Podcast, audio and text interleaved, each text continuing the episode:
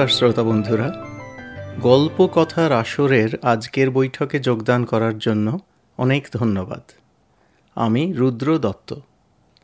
আজকের পাঠ পরশুরামের একটি গল্প, নীল তারা। এই গল্পের প্রধান বৈশিষ্ট্য এই যে, এই গল্পে পরশুরাম অন্য একজন লেখকের সৃষ্ট এমন এক স্বনামধন্য চরিত্রকে এনে ফেলেছেন, যার ভারতবর্ষে পদার্পণ হয়তো ঘটেছে, কিন্তু বঙ্গদেশে পদার্পণ পরশুরামই ঘটিয়েছেন। তার আগে এই চরিত্রের স্রষ্টা কিন্তু ঘটাননি। কার কথা বলছি, শুনে দেখুন, বুঝতে পারবেন। এই বৈশিষ্ট্য ছাড়া গল্পটি খুব সাধারণ, উপভোগ্য গল্প। এর মধ্যে ব্যঙ্গের ভাব সামান্যই। বরং বলা যায় এটি একটি ব্যর্থ প্রেমের সফল পরিণতির গল্প। তাহলে শুরু করছি আজকের পাঠ পরশুরামের নীল তারা।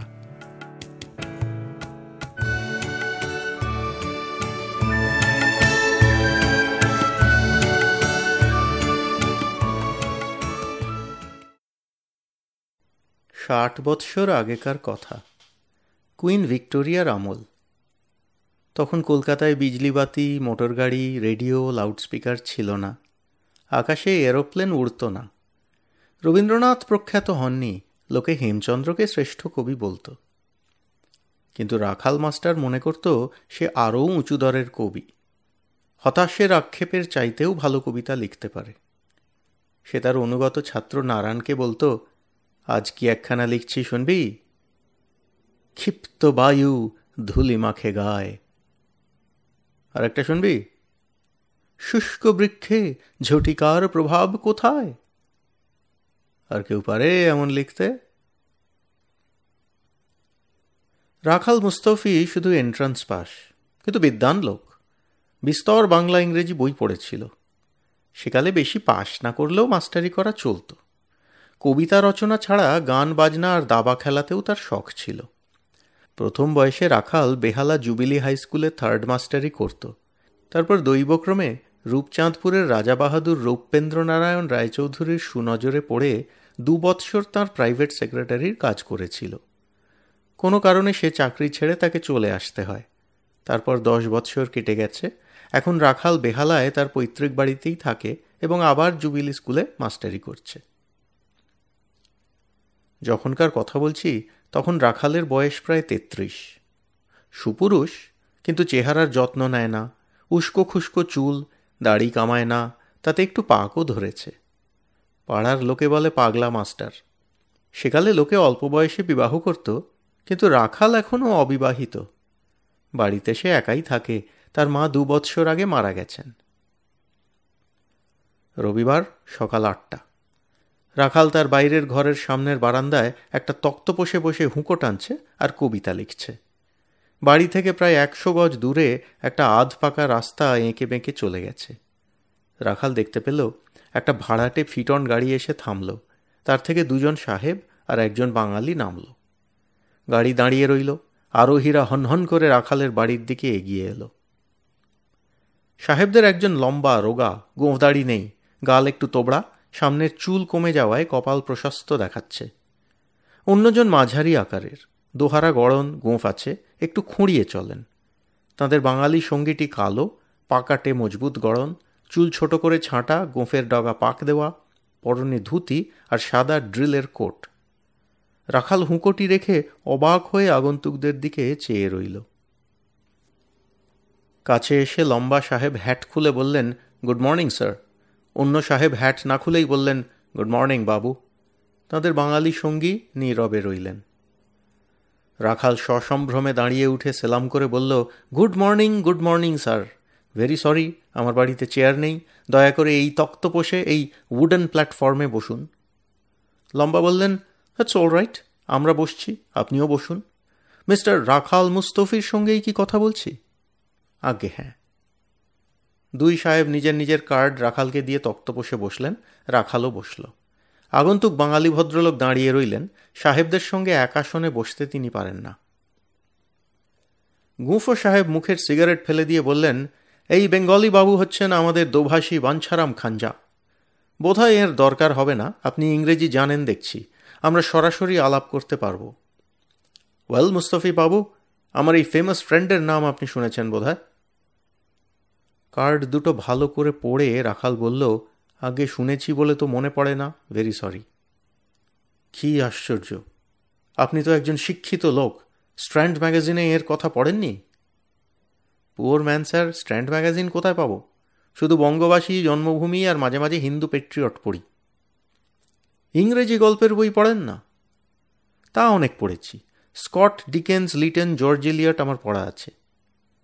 ক্রাইম স্টোরিজ পড়েন না? রেনল্ডসের বিস্তর নভেল পড়েছি। My mysteries of the court of London for shame Mustafi babu ওর বই ছুঁতে নেই। দেশদ্রোহী বা জাত লোক। তিনি কি করেছেন, স্যার? সে লিখেছে ফ্রেঞ্চ জাতি সবচেয়ে সভ্য। নেপোলিয়নের মতো গ্রেট ম্যান জন্মায়নি। আর ব্রিটিশ মন্ত্রীরা এতই অপদার্থ যে যত সব জার্মান বদমাস ধরে এনে আমাদের রাজকুমারীদের সঙ্গে বিয়ে দেয়। যাক সে কথা। তাহলে আমার এই বিখ্যাত বন্ধু সম্বন্ধে আপনি কিছুই জানেন না। রাখাল একটু কুণ্ঠিত হয়ে বলল, শুধু এইটুকু জানি, ইনি এই প্রথম এদেশে এসেছেন, কিন্তু আপনি নতুন আসেননি।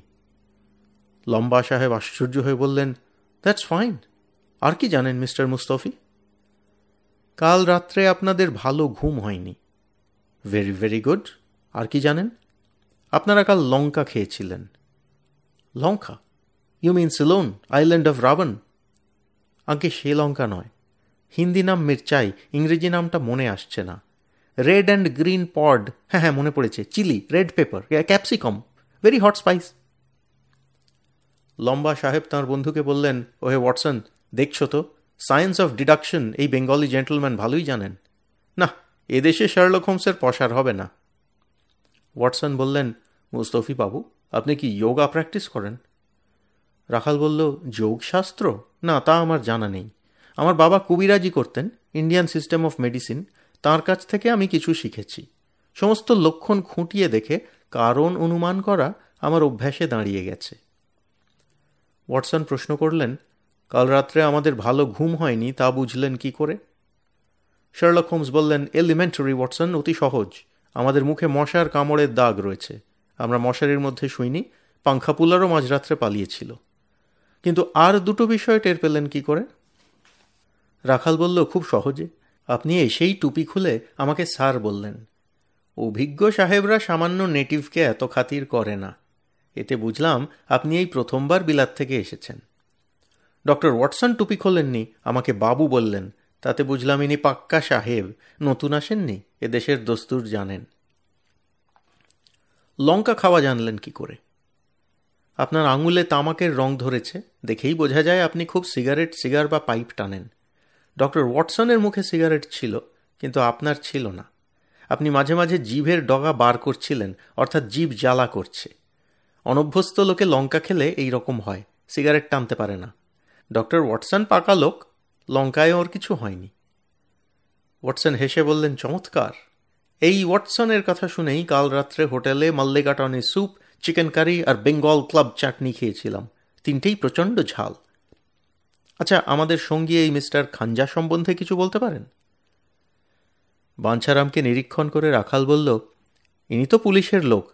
চুলের ছাঁট, গোঁফের তা আর ড্রিলের কোট দেখলেই বোঝা যায়। তাছাড়া থুতনির নিচে টুপির ফিতের দাগ রয়েছে। বাঞ্ছারাম খাঞ্জা মাতৃভাষায় বললেন, হহ, তুমি খুব চালাক লোক বটো হে। আর ভি কিছু শোনাও তো দেখি। পঞ্চকোটে বাড়ি। সম্প্রতি খুব মার খেয়েছিলেন। কাঁধে আর হাতে লাঠির চোট লেগেছিল। তার জড়ানো মির্জাপুরি লাঠি তার ছাপ এখনও চামড়ার উপর রয়েছে। আমার গায়ের দাগটাই দেখলে হে। শালা বলদেও পানওয়ালাকে কি পিটান পিটাইছি, তার খবর রাখো, মাস্টার। হোমস বললেন, মুস্তফি আওয়ার ফ্রেন্ড খাঞ্জার মুখ দেখে বুঝেছি, এর সম্বন্ধেও আপনার অনুমান ঠিক হয়েছে। আচ্ছা আপনি ও কি tobacco খাচ্ছিলেন? Virginia Turkish Manila Java Cuba Coimbatore প্রভৃতি তেষট্টি রকম টোবাকো আমি ধোঁয়া সুখেই চিনতে পারি। কিন্তু আপনারটা বুঝতে পারছি না। স্মেলস গুড এর নাম দা কাটা তামাক। খুব সস্তা আর কড়া। দেখোটা আমি যে শ্যাগ খাই, তার চাইতে ভালো গন্ধ। কোথায় পাওয়া যায়? আমি কিছু নিয়ে যেতে চাই। আমি আপনাকে দু তিন শের দিতে পারি, আমার বাড়ির তৈরি। কিন্তু পাইপে খাওয়া চলবে না। এই রকম হাবুল বাবুল চাই। হুক্কা কিংবা গড়গড়া। তার কায়দা আপনাকে শিখতে হবে। বিউটিফুল সায়েন্টিফিক ইনভেনশন স্যার জলের মধ্যে দিয়ে ধোঁয়া রিফাইন্ড হয়ে আসে, জীব জ্বালা করে না। আপনার কাছ থেকে শিখে নেব। আচ্ছা এখন কাজের কথা হোক। আমাদের আসার উদ্দেশ্য বোধহয় বুঝেছেন? আপনারাও পুলিশের লোক? না, আমি একজন প্রাইভেট ডিটেকটিভ তবে দরকার হলে পুলিশকে সাহায্য করি বটে। আর আমার বন্ধু এই ডক্টর ওয়াটসন আমার সহকর্মী। রূপচাঁদপুরের কুমার স্বর্ণেন্দ্র নারায়ণ আপনাকে পাঠিয়েছেন তো? আগেই বলে দিচ্ছি, আমি কিছু জানি না, আমার কাছে কোনো খবর পাবেন না। হোমস বললেন, মিস্টার খঞ্জা, আপনার সাহায্য দরকার হবে না, আপনি ওই গাড়িতে গিয়ে বসুন। বাঞ্ছারাম চোখ পাকিয়ে রাখালকে বললেন, ও মশয়, বেশি ফড়ফড় করো না, তোমাকে হুঁশিয়ার করে দিচ্ছি, সাহেবদের কাছে যা জবানবন্দি করবে, তাতে তুমিই ভাঁদে পড়বে। বাঞ্ছারাম চলে গেলে হোমস বললেন, মুস্তফি আপনি নিশ্চিন্ত থাকুন, আপনার কিছুমাত্র অনিষ্ট করা আমার উদ্দেশ্য নয়। আমার চেষ্টার ফলে আপনার ভালোই হবে। রাখাল বলল, কুমার বাহাদুর, আপনার মারফত আমাকে ঘুষ দিয়ে সন্ধান নিতে চান নাকি? তিনি ভালো মন্দ যে কোনো উপায়ে কার্যসিদ্ধি করতে চান, কিন্তু আমার পলিসি তা নয়।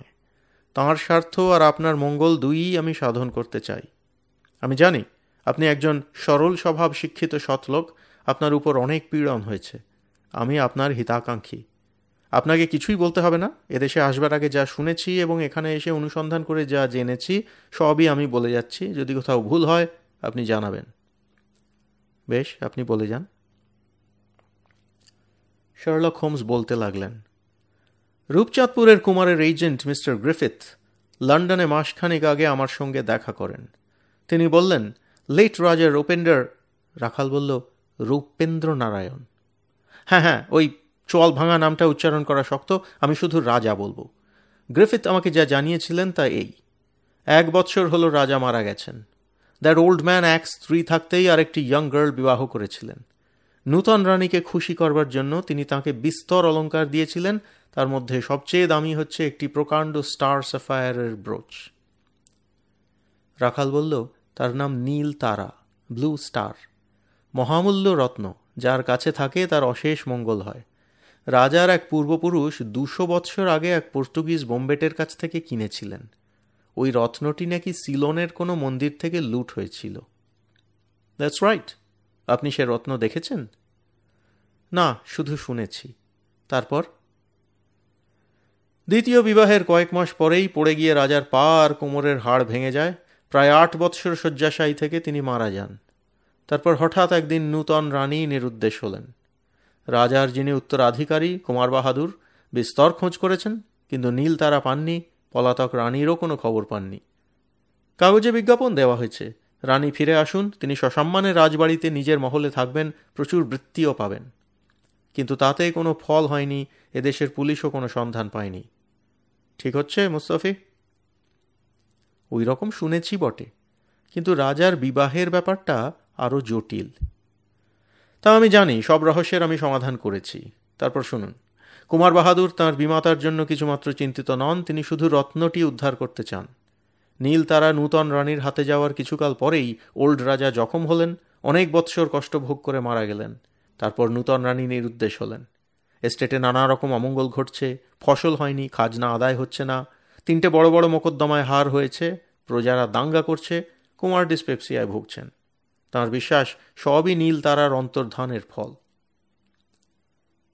আপনি তা মনে করেন না? না। নীল তারা যতই দামি হোক, একটা পাথর মাত্র। অ্যালুমিনার পিণ্ড, তার শুভাশুভ কোনো প্রভাবই থাকতে পারে না। আমাদের দেশেও রত্ন সম্বন্ধে অন্ধ সংস্কার আছে। কুমারের লন্ডন এজেন্ট গ্রিফিথ আমাকে বলেছিলেন নীলতারা ছোট রানীর ডাউরি বা স্ত্রীধন নয়। ও হলো রাজবংশের সম্পত্তি এয়ারলুম পাগড়িতে পরবার অলঙ্কার যিনি রাজা হবেন, তিনিই এর অধিকারী। কুমার বাহাদুর শীঘ্র রাজা খেতাব পাবেন, সেজন্য নীল তারা তাঁরই প্রাপ্য। ছোট রানী তা চুরি করে নিয়ে পালিয়েছেন। রাখাল বলল, মিছে কথা। সমস্ত সম্পত্তি নিজের ইচ্ছামতো দান বিক্রয়ের অধিকার বৃদ্ধ রাজার ছিল, তিনি ছোট রানীকে যা দিয়েছেন, তা স্ত্রীধন। আমি এখানকার অ্যাডভোকেট জেনারেলের মত নিয়েছি, তিনিও মনে করেন স্ত্রীধন, তবে শেষ পর্যন্ত হাইকোর্টে আর প্রিভি কাউন্সিলের বিচারে কি দাঁড়াবে বলা যায় না। যাই হোক নীল তারা উদ্ধারের জন্য কুমার বাহাদুর আমাকে নিযুক্ত করেছেন। কুমার আমার কাছেও লোক পাঠিয়েছিলেন, ভয়েও দেখিয়েছেন। তাঁর বিশ্বাস আমি ছোট রানীর সন্ধান জানি। আপনি এদেশে এসে কিছু জানতে পেরেছেন? আমি এসেই রূপচাঁদপুর গিয়েছিলাম। সেখানে খোঁজ নিয়ে জেনেছি আমাদের লেট ল্যামেন্টেড রাজা বাহাদুর একটি স্কাউন্ড্রেল ছিলেন, যেমন লম্পট, তেমনি নেশাখোর আর ঘোর অত্যাচারী। দশ বৎসর আগে তাঁর এস্টেটে রামকালী রায় নামে একজন কাজ করতেন। তাঁর সন্তান ছিল না, সাবিত্রী নামে একটি অনাথা ভাগ্নিকে পালন করতেন। মেয়েটি অসাধারণ সুন্দরী, তখন তার বয়স আন্দাজ ষোলো। রূপচাঁদপুরেরই ভালো পাত্রের সঙ্গে তার বিবাহ স্থির হয়েছিল। পাত্র আর পাত্রীর পরিবারের মধ্যে একটা দূর সম্পর্ক ছিল, কাছাকাছি বাসের ফলে ঘনিষ্ঠতাও হয়েছিল। পাত্রের কাছে পাত্রী লেখাপড়া শিখত। বিবাহের কথা হচ্ছে জেনে রাজা, মেয়ের মামা রামকালীকে বলেন, খবরদার অন্য কোথাও চেষ্টা করবে না, আমিই তোমার ভাগ্নিকে বিবাহ করব। মামা সাহসী লোক, রাজার কথা শুনলেন না, যার সঙ্গে সম্বন্ধ স্থির হয়েছিল, তার সঙ্গে বিবাহের আয়োজন করলেন। বরপক্ষ, কন্যাপক্ষ উপস্থিত, কন্যার মামা সম্প্রদানের জন্য প্রস্তুত, পুরোহিত মন্ত্রপাঠের উপক্রম করছেন, এমন সময় রাজা সদল বলে উপস্থিত হলেন। কেউ কোনো বাধা দিতে সাহস করল না, কারণ রাজার দুর্দণ্ড প্রতাপ, আর তাঁর সঙ্গে পুলিশের দারোগাও শান্তি রক্ষা করতে এসেছিল। রাজার অনুচরেরা মেয়ের মামা আর বরের হাত পা বেঁধে তাদের সরিয়ে ফেলল। বরপক্ষ, কন্যাপক্ষ ভয়ে ছত্রভঙ্গ হল। তখন রাজা বরের আসনে বসলেন, তাঁর নিজের পুরোহিত মন্ত্র পড়ল। রাজার এক মোশায়েব কন্যার খুঁড়ো সেজে অচৈতন্য সাবিত্রীকে সম্প্রদান করল। বিবাহের পর রাজা তাঁর নূতন পত্নীকে রাজবাড়িতে নিয়ে গেলেন। মামা দেশত্যাগী হলেন আর পাত্রটি তার মাকে নিয়ে কলকাতায় চলে গেল। সেই পাত্রের পরিচয় আপনি জানেন? তার সঙ্গেই কথা বলছি। নাম রাখাল মুস্তফি স্কুলমাস্টার নিজেকে খুব বড় কবি মনে করে, যদিও তার একটা কবিতাও এ পর্যন্ত ছাপা হয়নি। নিজেকে বড় মনে করা কি দোষের? বোকা লোকের পক্ষে দোষের। তোমার আর আমার মতো বুদ্ধিমানের পক্ষে দোষের নয়। তারপর বলে যান, নূতন রানী সাবিত্রী বহুদিন পীড়িত ছিলেন। তাকে খুশি করে বসে আনবার জন্য রাজা চেষ্টার ত্রুটি করেননি। বিস্তর অলঙ্কার মায়ে নীল তারা দিয়েছিলেন। বাসের জন্য আলাদা মহল আর অনেক দাস দাসীও দিয়েছিলেন। তাঁর শিক্ষার জন্য মিশন স্কুলের সিস্টার থিওডোরাকে বাহাল করেছিলেন। কিন্তু বিবাহের পাঁচ মাস পরেই রাজা মাতাল অবস্থায় পড়ে গিয়ে জখম হয়ে শয্যা নিলেন। নূতন রানী তাঁর টিচারের সঙ্গেই সময় কাটাতে লাগলেন। সাবিত্রী এখন কোথায় আছে তাই বলুন। ব্যস্ত হইও না, সব কথা একে একে বলছি। রাজার মৃত্যুর পর নূতন রানীর উপর কড়া পাহারা বসল। তিনি খুব বুদ্ধিমতী, সিস্টার থিওডোরার সঙ্গে পরামর্শ করে পালাবার ব্যবস্থা করলেন। একদিন দুপুর রাত্রে চুপি চুপি রাজবাড়ি ত্যাগ করলেন, সঙ্গে নিলেন কিছু টাকা আর অলঙ্কার এবং একজন বিশ্বস্ত দাসী। নীল তারা নিয়ে যাবার ইচ্ছা তাঁর ছিল না, কিন্তু থিওডোরার স্বনির্বন্ধ অনুরোধে তাও নিলেন।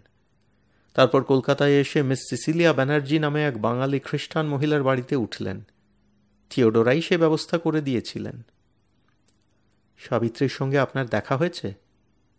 হয়েছে। রানী বললেন, আমি রাজবাড়ি থেকে মুক্তি পেয়ে স্বাধীন হয়েছি, এখানে এক মেয়ে স্কুলে চাকরিও জোগাড় করেছি। নীল তারা আমি রাখতে চাই না, আপনি নিয়ে যান, কুমারকে দেবেন। আমি বললাম, বিনামূল্যে দেবেন কেন? আপনার আর মুস্তফির উপর যে অত্যাচার হয়েছে, তার খেসারত আদায় করে তবে দেবেন? রানী বললেন, আমার কিছু স্থির করবার শক্তি নেই। মামা মামিও বেঁচে নেই যে তাদের উপদেশ নেব। আপনি মুস্তফির সঙ্গে কথা বলবেন, তিনি যা বলবেন তাই হবে। মুস্তফি তোমার উপর তাঁর খুব শ্রদ্ধা আছে। গ্রেট রিগার্ড তিনি কি খ্রিস্টান হয়েছেন? সিস্টার থিওডোরা তার জন্য চেষ্টা করেছিলেন, কিন্তু রানী মোটেই রাজি হয়নি। রানী বলবেন, না, বলুন Savitri Devi. Very well Savitri Devi. The goddess Savitri. দেখো, ওয়াটসন, প্রেমে পড়লে নজর খুব উঁচু হয়, মনের ম্যাগনিফাইং পাওয়ার বেড়ে যায়। তোমার বিবাহের আগেও এইরকম দেখেছিলাম। হোমস তাঁর পকেট থেকে একটি বাক্স বার করে খুলে দেখালেন, সোনার ফ্রেমে বসানো নীল তারা।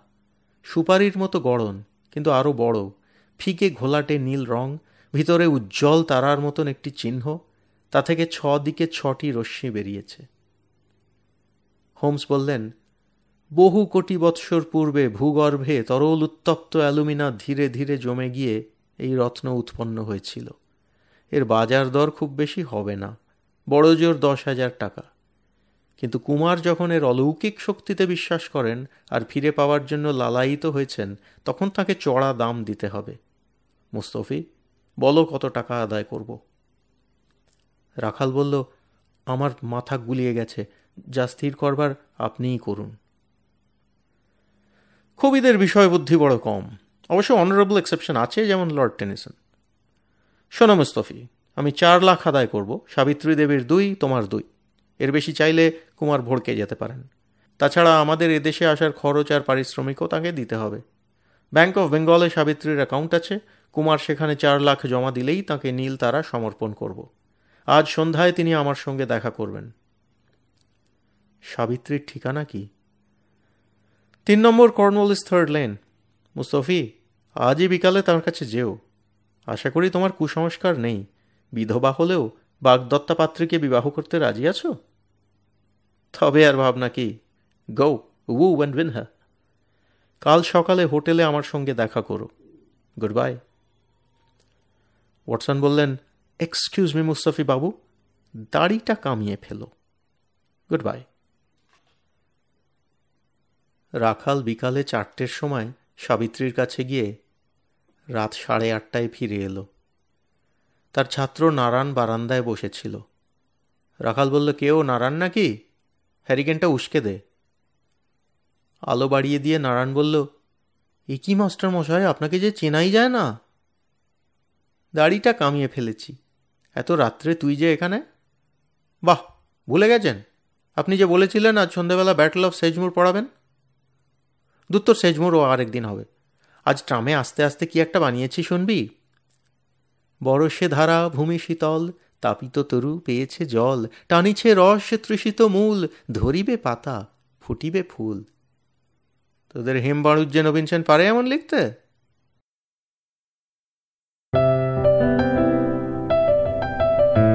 আপনাদের মতামত আমাদের জানাতে ভুলবেন না কিন্তু, শ্রোতা বন্ধুরা। আমাদের ওয়েবসাইট গল্প কথার আসর dot org G O L P O K O T H A R A S O R dot O R G